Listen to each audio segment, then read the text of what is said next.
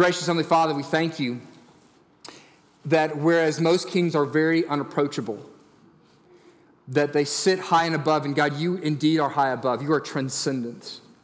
You are holy. You are separate. And yet, through the work of Jesus, you, the King, beckon us to your side.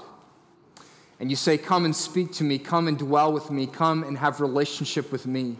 Come and lay at my feet your burdens and your cries. Come enjoy my fellowship. And so, Lord, we thank you. And one of the great ways that we get to do that is we simply get to talk to you. And so, Lord, we bring praise and thanks to you, God, as our King, that you who reign as sovereign over all the earth, that you provide for us. Lord, we thank you for the way that you have in your providence, that, Lord, you brought little Eli Sorensen into the world, um, into the light sooner than was expected, but, Lord, your hand has protected him in the midst of this. And so, Lord, we thank you for that and we rejoice. We thank you for the Sorensens and their faithfulness and for this church's love and care for them. Lord, at the same time, I also think of those moms in the room who have had premature babies who were not brought home who, um, in your providence, you brought to your side. And so, Lord, even while we often we rejoice in good news, Lord, as a part of the body of believers, we rejoice in it also it echoes something in us that is that weeps as well. And so, Lord, I just even think as, as we rejoice of this good news, that Lord, we, I pray that you would be so kind and so tender to those who have experienced the severeness of your mercy, the difficulty, the, the times where they question and they ask. Gracious God, we, we pray that, that those who um, may feel that even today, that Lord, they would run to where all, all parents and all of us have to run, which is two truths that you are sovereign and that you are good. That you're over and reigning over all things, and you're a good father who loves us and cares for us. And frankly, you love our children more than we do. So, Lord, your plan is better than our plan, and your ways are higher than our ways. So we thank you that we can trust and lean that. At the same time, Lord, I pray that we as a church would be willing to share these, these hurts and these pains with one another. That we be a church that rejoices with those who rejoice and weep with those who weep. Lord, we thank you. We're thankful for another year of community groups, the place where we most get to do that.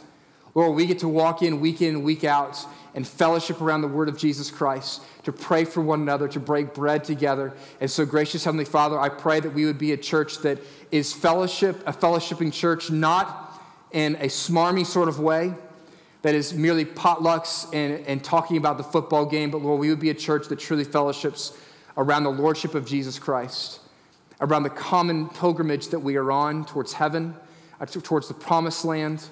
And that, Lord, that this, this year of community groups would be a means of growing us towards Jesus, of rooting and appropriating the gospel more deeply, both into our own lives but Lord, to be able to speak it into other people's lives.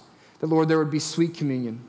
Lord, we also thank you, gracious Lord, for the, the, the, the time and place that you've put us. That you put us next to the University of West Georgia, and we are grateful for that. Lord, I tell this to many people I don't know that I ever want to live in a place that's not a college town again. I love it so much, and I love the college students that you provide to our church.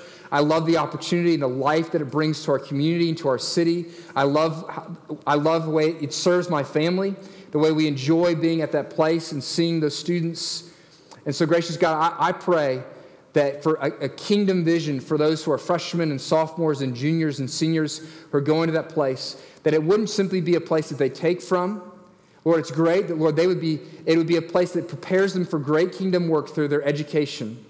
But, Lord, at the same time, that they would also see it as the harvest field, at which the, place where they do mission. So, Lord, I pray that our college students that freshmen and sophomores in particular, that Lord, they would not come in and think that they're too young, that they can't engage, but Lord, immediately they get engaged in fellowship and community, that they'd be uh, intentional about um, getting into, into relationships that are transformative, that are evangelistic, and that, Lord, that place would be reached for the gospel of Jesus Christ. Thank you for our opportunity to serve and bless. Thanks for campus outreach and their continued faithfulness year in and year out. I pray that we be a church that supports them well. And gracious God, we now come to your word and we plead for you to speak. Because, God, we know that where your word goes out, the Spirit goes with it. And I pray that your Spirit would now be effectual in our hearts to change us, whether it be for the first time to bring us to new life, or to renew us and to fill us with your Holy Spirit. We ask this in the name of Jesus. We pray. Amen. 1 John chapter 1, verses 5, and we'll read through chapter 2, verse 2. Hear God's words. The passage should be on the screen. If you don't have a Bible, read along with me as I read out loud. This is the message we have heard from him and proclaim to you that God is light, and in him is no darkness at all. If we say we have fellowship with him while we walk in darkness, we lie and do not practice the truth. But if we walk in the light as he is in the light, we have fellowship with one another, and the blood of Jesus, his son, cleanses us from all sin. If we say we have no sin, we deceive ourselves, and the truth is not in us.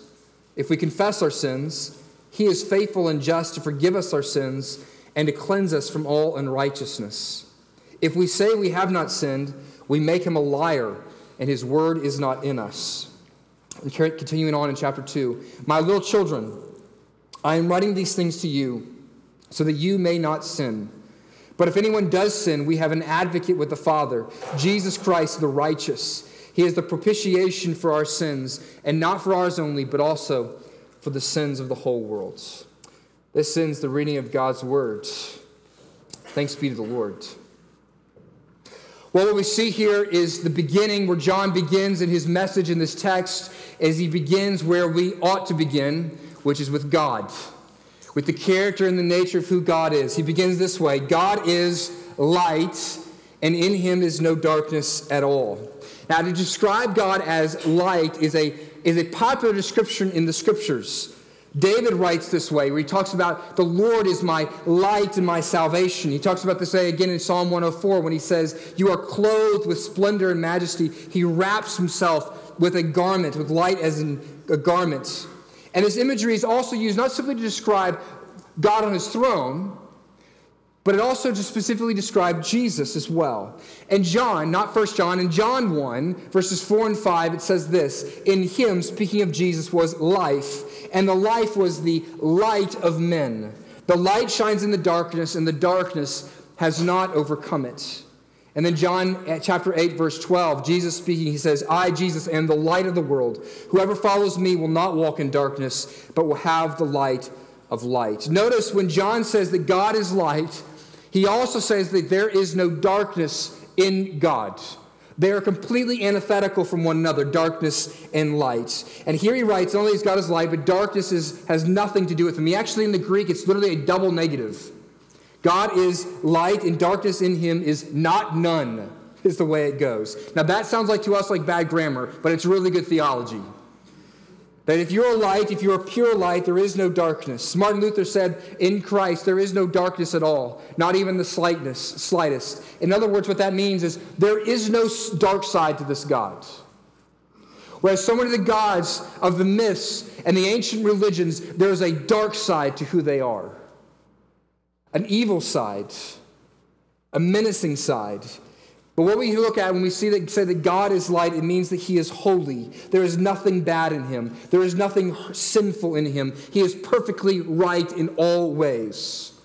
And his light, it says, gives life. We think about this even in, the, in, in regards to agricultural world. You need light to grow vegetables. You need light to have to grow even in your life as a human being. It gives life. It gives you warmth.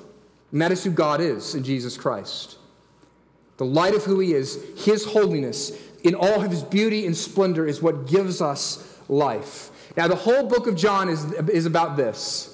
We looked at this last week. And the book of John is about having fellowship with God, but not just simply, John doesn't just want to simply for you to have fellowship with God, but for you to know you have fellowship with God. And so, what he's bringing to the forefront here, and immediately beginning with this God is light imagery, is he's saying, Don't you want fellowship with this God, that in a world that is covered in darkness, in a world in which there are earthquakes, and there are devastating, horrific, unjust governments, in a world where little ones are taken from their mothers too soon, in a world where plague and devastation happens, in a world where even in if everything in our life is going wonderful, we have hearts that are depressed, that feels the darkness. What you desperately need is the light. And so, in this, don't you want to know, don't you want to have fellowship with this God? And this is what fellowship, and this is actually what salvation is. It is a movement from darkness, the darkness of this world, into the light of who God is.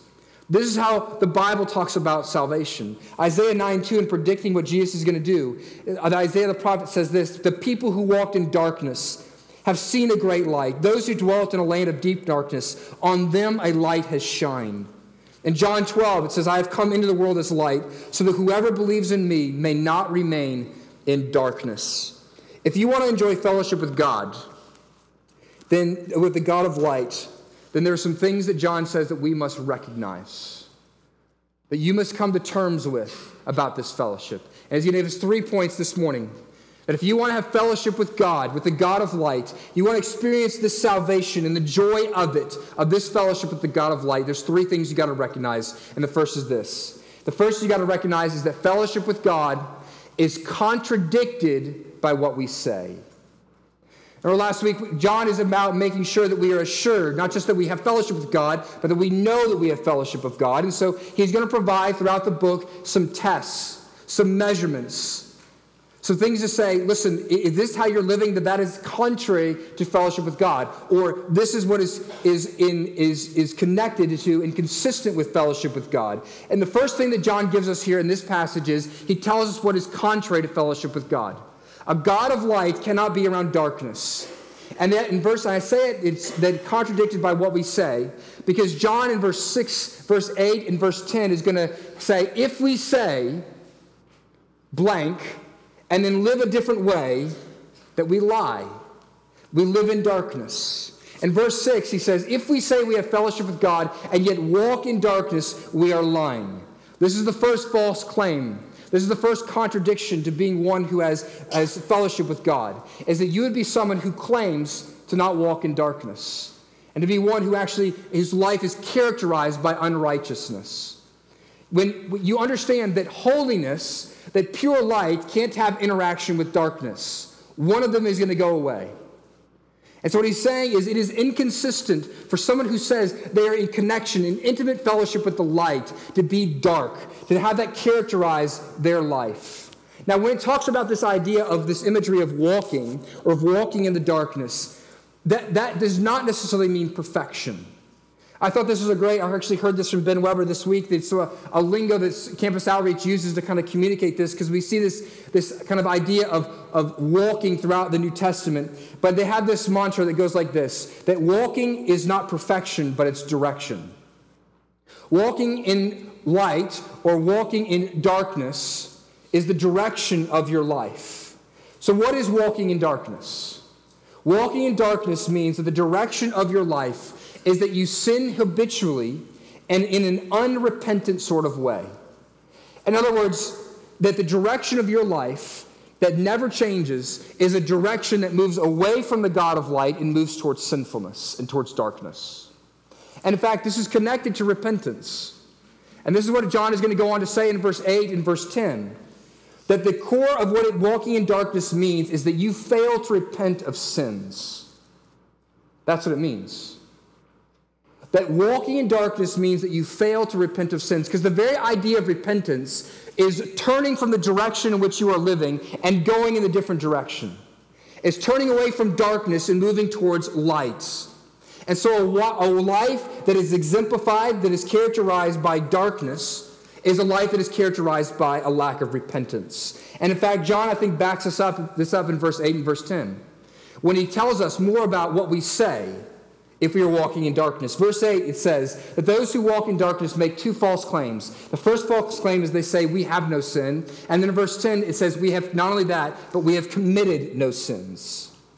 The declaration and the motto of a person walking in darkness is to say, I have no sin. That's what John is saying. The in direct contradiction from someone who's living, who claims to have fellowship with God, is someone who says, I have no sin in my life, is someone who fails to repent and confesses of their sin. Now, this is one of the things that, that people consistently resist, isn't it? That they're willing to say, I've made mistakes, I've messed up, but this language of sin is not something we run from this as fast as we possibly can. People, people don't want to touch this word sin with a 10 foot pole. People will admit they're not perfect. They'll admit they made mistakes, but sin, that's a little much. Because sin has the connotation that we deserve condemnation for something, that we deserve wrath. Cornelius Plantinga, who is a, um, a Christian philosopher, says it this way in talking about the, the nature and the direction of our culture, that we have a culture of sinlessness. That's what we've moved towards. He says this the awareness of sin used to be our shadow. Christians hated it, they feared it, they fled from it, they grieved over it. Some of our grandparents agonized over their sins, but now the shadow of sin has faded. Nowadays, the accusation that you have sinned is often said with a grin and a tone that signals an inside joke. Right? You know it from the movies? From SNL? Sinner. Right? That's exactly what he's talking about. That we treat sin as simply just a joke as something that, oh, that's not a word that we use. That's for those antiquated societies. We find it impossible to declare who we are, that we are sinners who sin.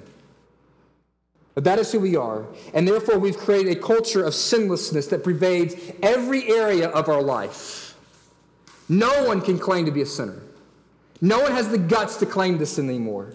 Our politicians certainly can't admit to doing any kind of sin, right? Wow, man, George Carlin's got a great uh, bit, stand-up comedy bit about this, where he talks about the language that a politician will use as it becomes the, the, the, it becomes more and more clear that he's guilty of whatever thing he's been denying for the last six months. Oh, mistakes were made.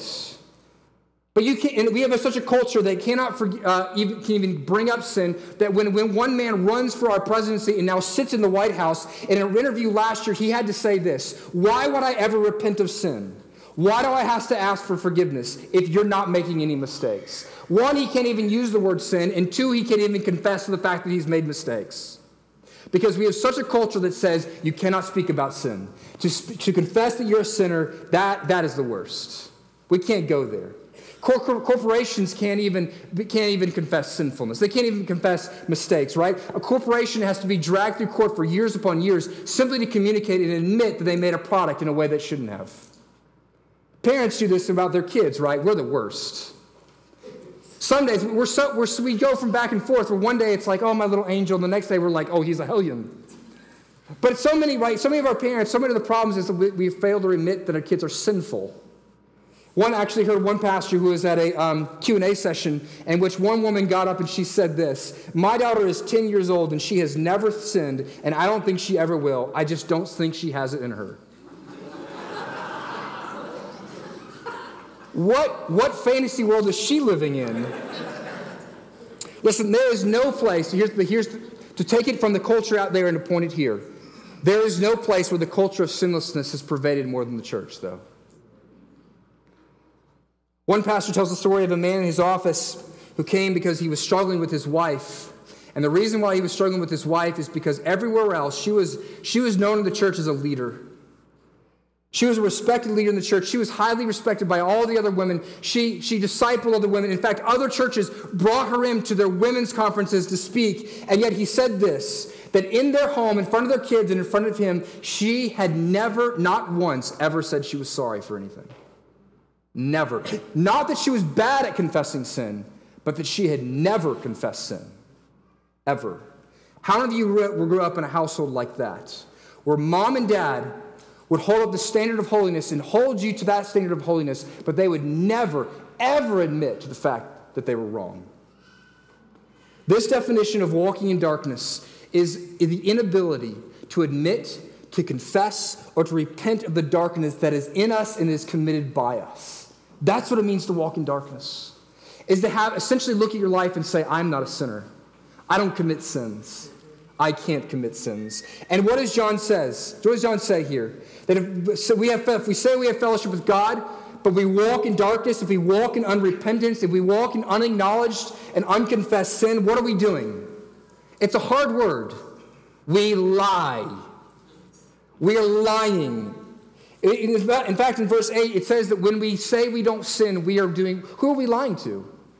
It says in verse 8 that we deceive ourselves. It, we take our self delusion so far now that we've given new innocuous names to our sins, don't we? Like when you used to cheat on your spouse, you know what we'd call that? Adultery. You know what we call it now? We call it an affair. Oh, I had an affair. You know what we've done? We've taken a word that in every other place is a positive connotation, and we've connected to something that is evil. Right? How do we use affair normally? Oh, it was a lovely fair, affair. It was such a swanky affair we went to. And now we've connected to the fact that we're cheating on our spouse. No, I'm sorry, it's not an affair. It's called the murder of a covenant marriage. It's throwing the drama, the beautiful picture that God has given us of his love for the church through the mud. That's what it is. That's called sin. That's called adultery. Oh, you fudged on your expense account. Don't be love fudge? Who doesn't love fudge? You love fudge. I love fudge. We give it to each other at Christmas. And so what have I done? I fudged on my expense accounts. Why? No, it's not fudging on your expense account. It's called cheating. It's called stealing. It's called lying. That's called sin what it is. It's sin. We are sinners and we sin. The more the problem is, and what John's communicating, and what the rest of the Bible communicates as well, is that when you refuse to call sin what it is, the more we run from the acknowledgement of our sinfulness, the more out of touch of reality and truth that we become. Fyodor Dostoevsky said this in The Brothers of Karamazov. He said, The one who lies to himself and believes his own lies comes to a point where he can no longer distinguish truth either within himself or around him. And he's not the first one to say that because Paul talks about that in Romans chapter 1 and 2, how we've, tr- we've exchanged the truth of this world for a lie. But John says when you, start, when you lie to others and when you start lying to yourselves, you know what? You got even bigger problems because soon you start lying to God or about God. And in fact, when you say, I have not sinned, you call God a liar, he says in verse 10. Now that's a problem, right?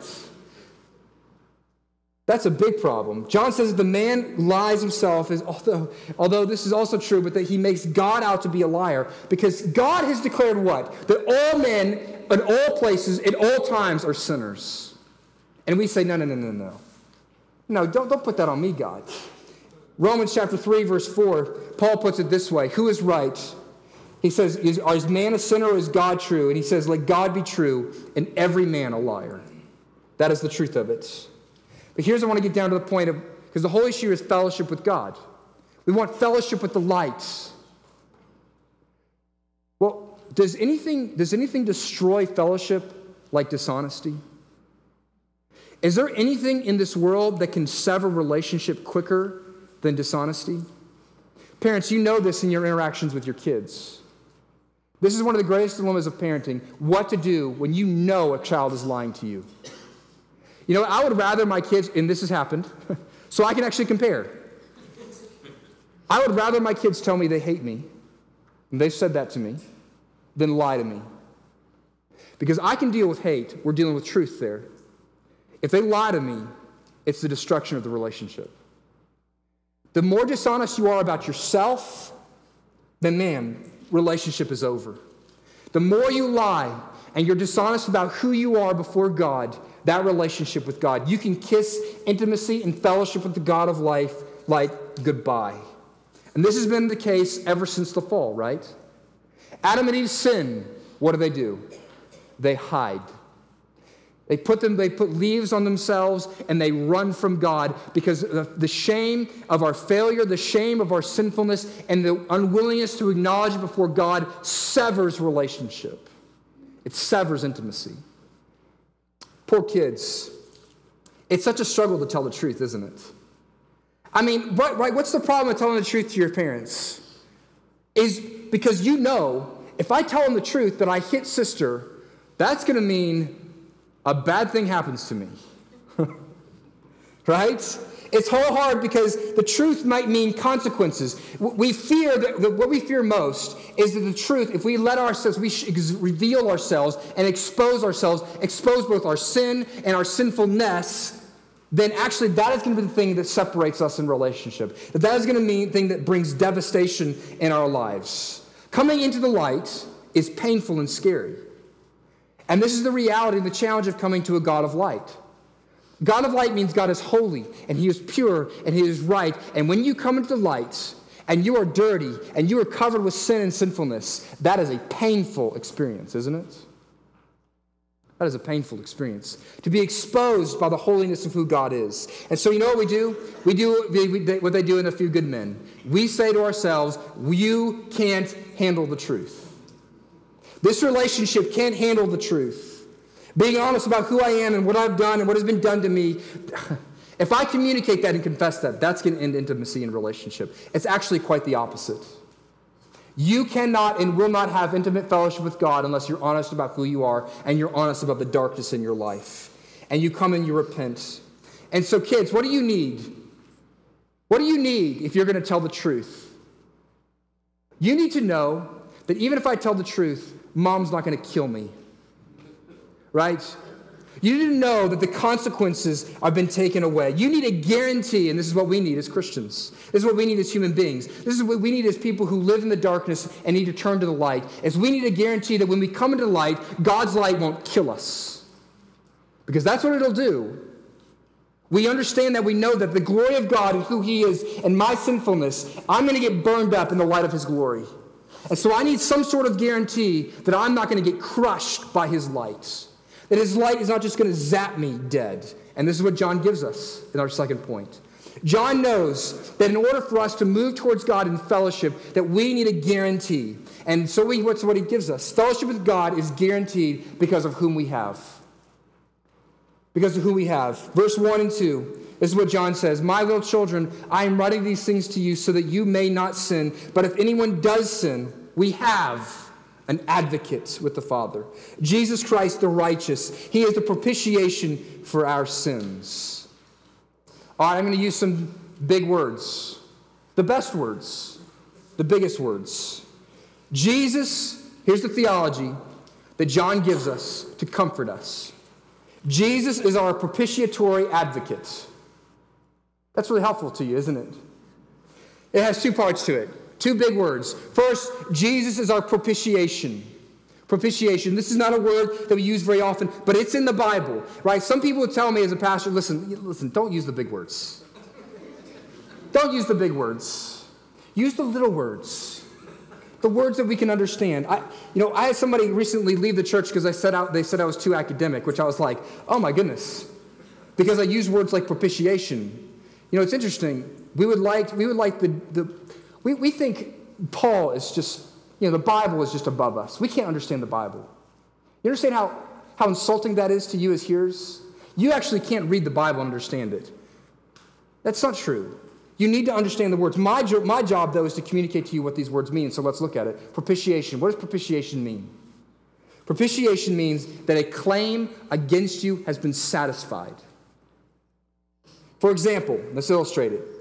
If you caused a car accident and you did several thousands of dollars of damage to somebody else's car and you're held responsible, they have a charge against you. They have a claim against you. But when you pay the sum total of that charge, then you have propitiated, you have satisfied the claim. That is what propitiation is. There is no more claim against you, it is satisfied. And this is what it says in the text that Jesus did. He propitiated. Now, here's the question what did he satisfy? What did he satisfy on your behalf?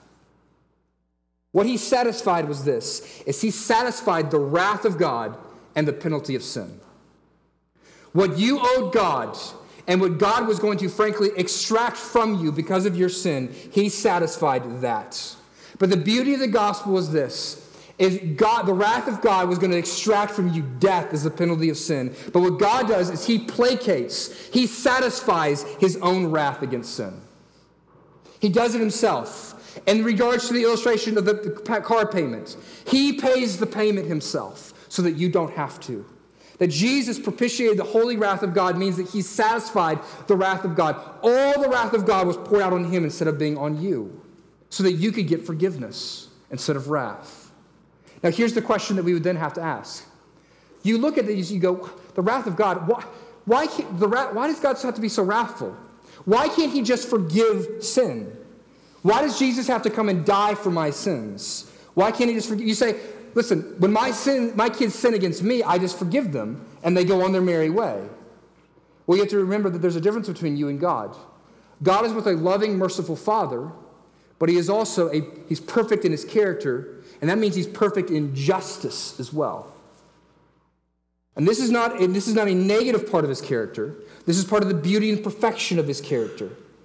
He cannot just forgive sins because he is a just God. You notice, even when God goes to Adam and Eve, he is compassionate and he is tender and he is kind. He puts clothes on them and he covers them. You know what he does not say to them? He does not say to them, I've forgiven your sins because he cannot forgive their sins unless there is a payment of their sins.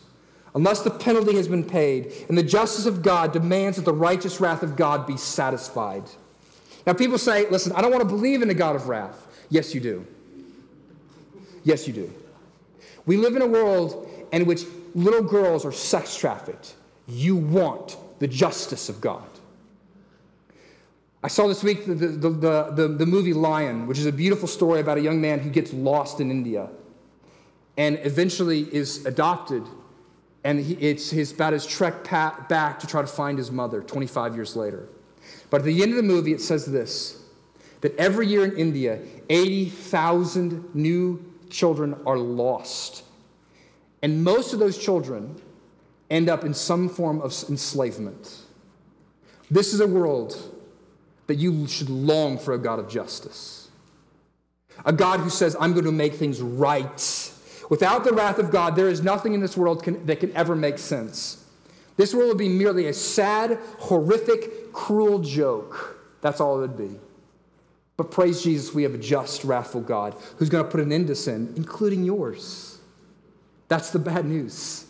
But the good news is that Jesus has satisfied the wrath of God for you so that you might have forgiveness. And to win forgiveness for you was costly. Someone had to pay. Someone, when, when you run into someone else's car, either they're going to pay or you're going to pay for that damage. Someone had to pay for your sin. This is called a ransom in other language. One of my favorite movies of all time. This is such a dude movie, so I'm sorry. But many of you have probably seen it. It's a movie, Man on Fire. Now, this, is, this movie is gritty, it is bloody, it is gross in many ways. It is a classic, what appears to be like a revenge movie. It's a Denzel Washington movie. It has Christopher Walken in it, so you know there's some bizarre things, right? But it's, so it's moving along, and with Denzel Washington, his character is he's protecting, he's the bodyguard for a little girl. And at one point, a, a cartel kidnaps a little girl from under his care and they shoot him five times. And the rest of the movie is about the revenge that he extracts upon this cartel and seeking to get back this little girl. But at the end of the movie, the only thing that'll eventually get her back is when he's talking to the head of this, this ring, this cartel of kidnapping ring. He, the man says on the phone, her life for your life. And the end of the movie, and I, it's such a dude movie, but at the end of the movie, I'm sitting there like just tears coming down my eyes because the movie ends this way with him walking across the bridge to have his life taken, with her running back across the other side to her mother. And that is the picture of what it takes to bring you back into fellowship with God. The guarantee that you can come home the guarantee that you can come into the light, the guarantee that you can tell God about your shame, about what's been done to you, about what you've done to others, about the dirt that's in your heart, is because there is a guarantee that it happens because of the work of Jesus. He paid the ransom, He paid the penalty on your behalf. He is your satisfaction before God. And because He is your propitiation, it means that He is also the perfect advocate. So He's our propitiation, second, He's our advocate. Advocate is a legal term. It's a legal term. It refers to someone who argues your case before a bar of justice on your behalf. If you're a Christian, that means that Jesus is your advocate before God the judge. He stands there. Jesus is like a lawyer pleading your case. And, and, this idea of advocacy we talk about and we sing about in our hymns, but I don't know as Christians that we totally got it. Because I think here's what, here's what I think we have in mind when we think about Jesus being our advocate that he goes before God he goes before God as our advocate, and he goes before him and he pleads leniency for us. But he goes before, it's like, imagine, he, it's like Jesus walks into the heavenly courtroom with a stack of files, and he's got a file that says Andrew Henley on it, and he opens it up before God the judge, and he goes, I, Yeah, I know. What are we going to do? I mean, this is just this week alone. Look at this rap sheet. What a schmo. I mean, and he goes, God the Father, would you could you find it in your heart to forgive him again? I know you're such a merciful God. You and I are good. So why don't you, why don't you forgive him? That's how we think that advocacy works. But I, think that's, we, think in terms of like, you know, the parable when it talks about forgiveness and God's forgiveness for us, that it's like 70 times 7, 70. And we, we're doing the math on our heads. We're going, oh no, that's the 4,901st sin. I'm done for. But the, the, point of the parable is that 70 times 7 is completeness. It is absolute. It is utter. It has no end. But Jesus is saying that God never stops forgiving us, but it's not for the reason that you think. It's not because of his mercy, it's because God is just. Jesus does not appeal to God's mercy on our behalf, he appeals to his justice. Look at verse 9. In verse 9, it says this If we confess our sins, he is faithful and what? Merciful? Kind? No, it's because he is just. God forgives our sin not because he is lenient, but because he is a just God. He is perfectly just. And because God, in his justice, won't punish the same sin twice. There is no double jeopardy with God. And because Jesus paid the penalty for your sin, you don't have to pay it. That's what God's justice means. And so, back in the courtroom illustration, when Jesus represents you before God, you know what he comes before him and does? He opens the file of Andrew Henley he goes, You know what? He's guilty. Okay, God, the judge, go ahead and give me the what's the what's the sentence? What's the verdict? The verdict is he's guilty and he deserves death.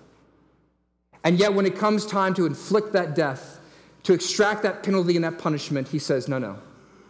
Here, this file, this is now on him. I've paid the penalty for him. This file, his file of sins, that goes away. It goes away. I have satisfied all the penalty that was due him. So Jesus, you know what? He doesn't, he doesn't demand mercy for us. You know what he demands? He demands justice.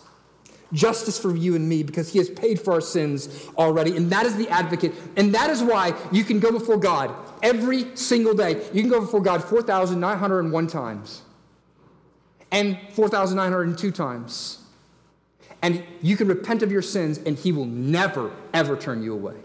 Forgiveness will always be available. That is the truth. Therefore, you can come with great confidence before God. That is the guarantee of your fellowship with God. Now, living in the light of, it, of this truth, it is the key to it, and the means of experiencing assurance is to then ask the question how are we responding to the truth?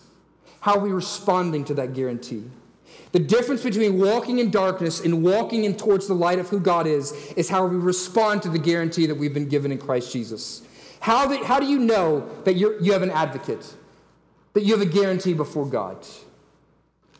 Well, you see it in your own life. You see, a fellowship with God, the fact that you have fellowship with God is confirmed by how you respond. And Paul or John points to this in two ways. He says this, "My little children, I'm writing these things first so that you may not sin." What I first thing I want you to see is fellowship with God is confirmed by how we fight sin. That you'd say, "Man, I have promise of forgiveness. I'm not going to sin anymore." Now we look at this, and many people look at this and they, we go, "Okay, if I'm promised forgiveness, that, that what we think logically what that means is I'm going to go, you know, what? I'm just going to do whatever I want. He's going to forgive me." I'll just sin however much I want. But that is not the logic of the Bible, and I actually don't think that's the logic of our, of our actual experience. The knowledge of such a great love, of a promise that says, I will forgive you no matter what, makes the Christian not want to sin more, but want to sin less. Because it is in the presence of a love like that that makes you want to sin less.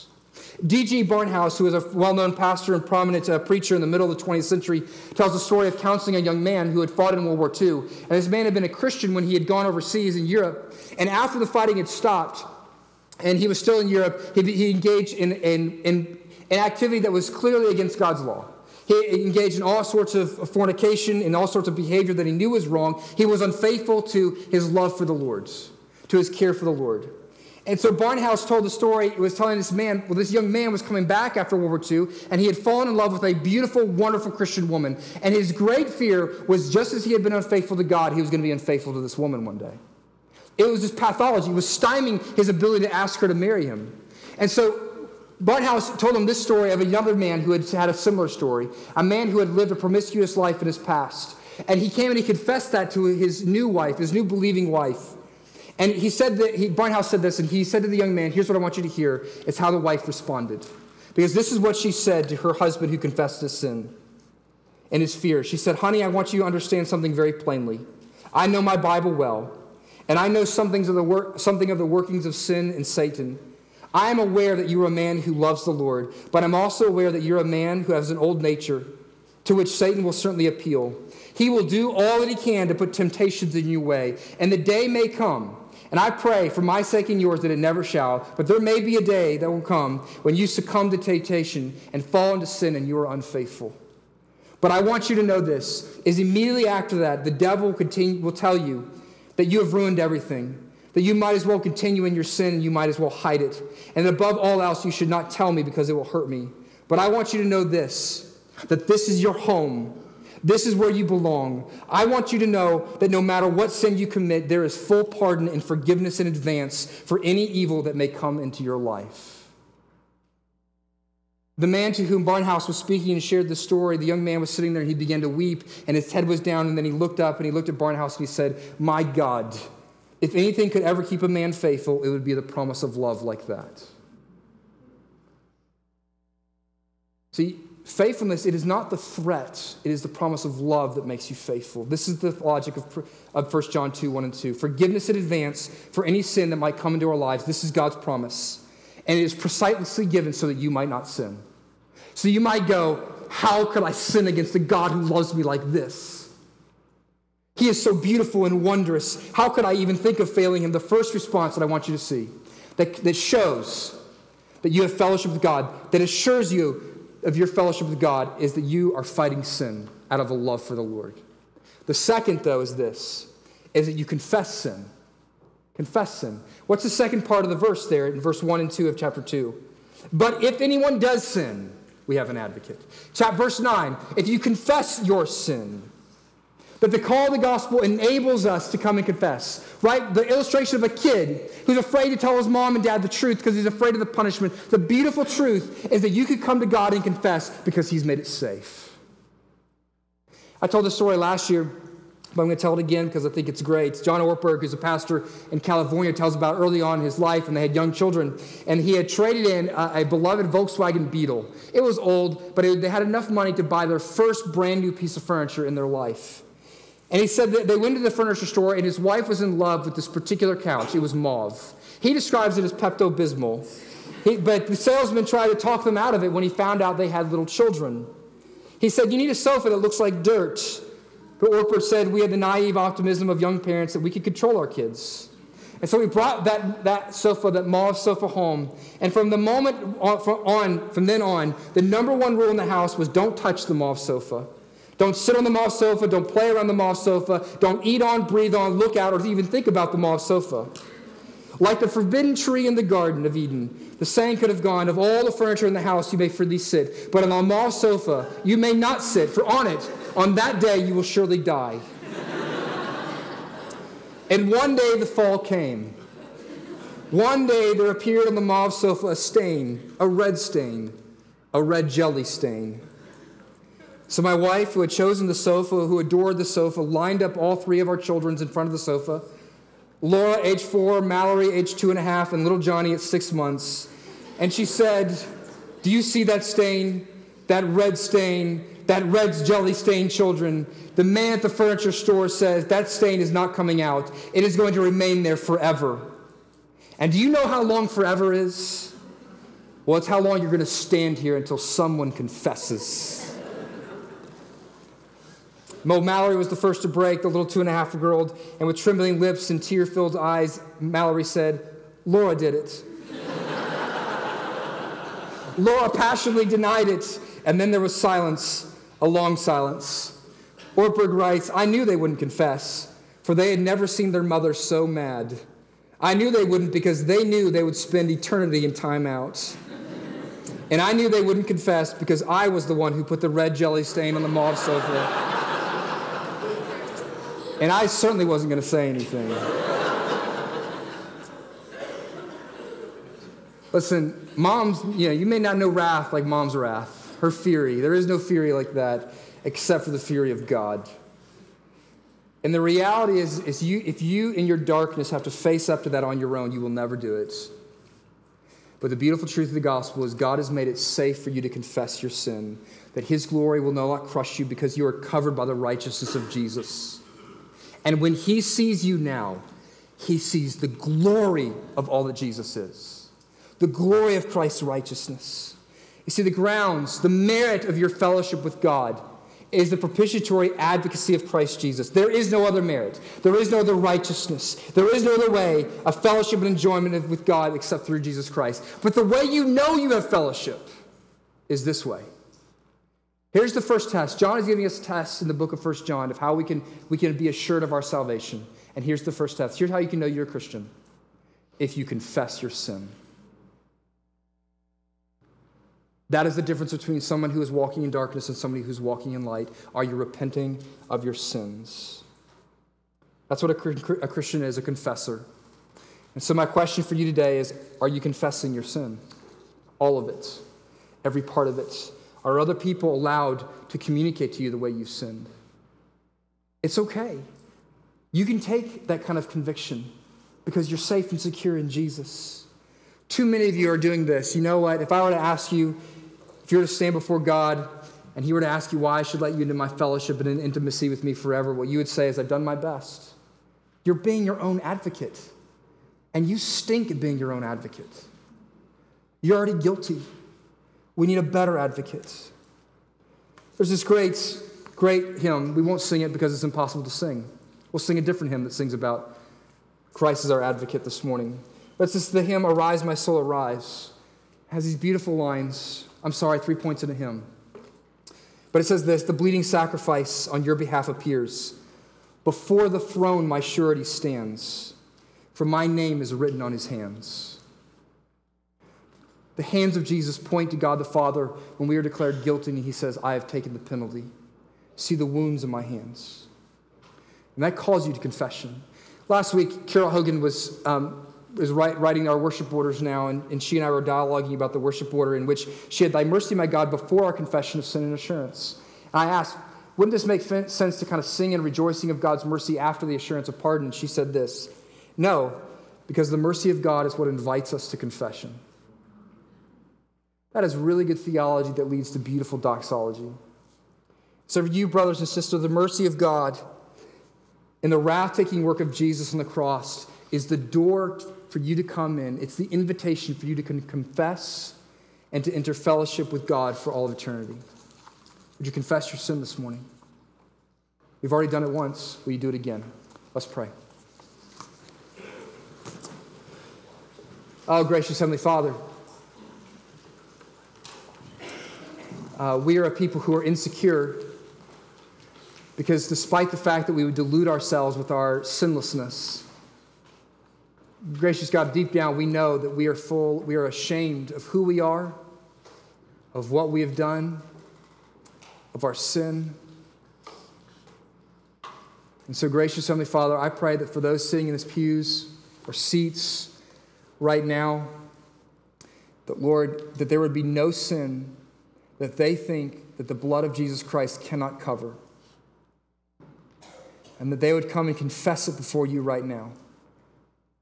Lord, I pray for those who maybe never have done this, that Lord, right now they will repent that I am a sinner and that I need the wrath taking work of Jesus on my behalf. I pray they would confess that now. And I pray for the rest of us that we need to do the same thing. That repentance is the daily activity of the Christian to get up every single day and say, I plead the work of Jesus on my behalf, and it's his work alone. And so, gracious God, this is how I've sinned. And now, God, because of one who has received your love, I want to go out and I want to serve you with my obedience. God, make us those type of Christians. Make us quick to repent. Make us quick to seek to obey. But Lord, more than anything, convince us of your love and affection for us. We pray this in Jesus' name. Amen.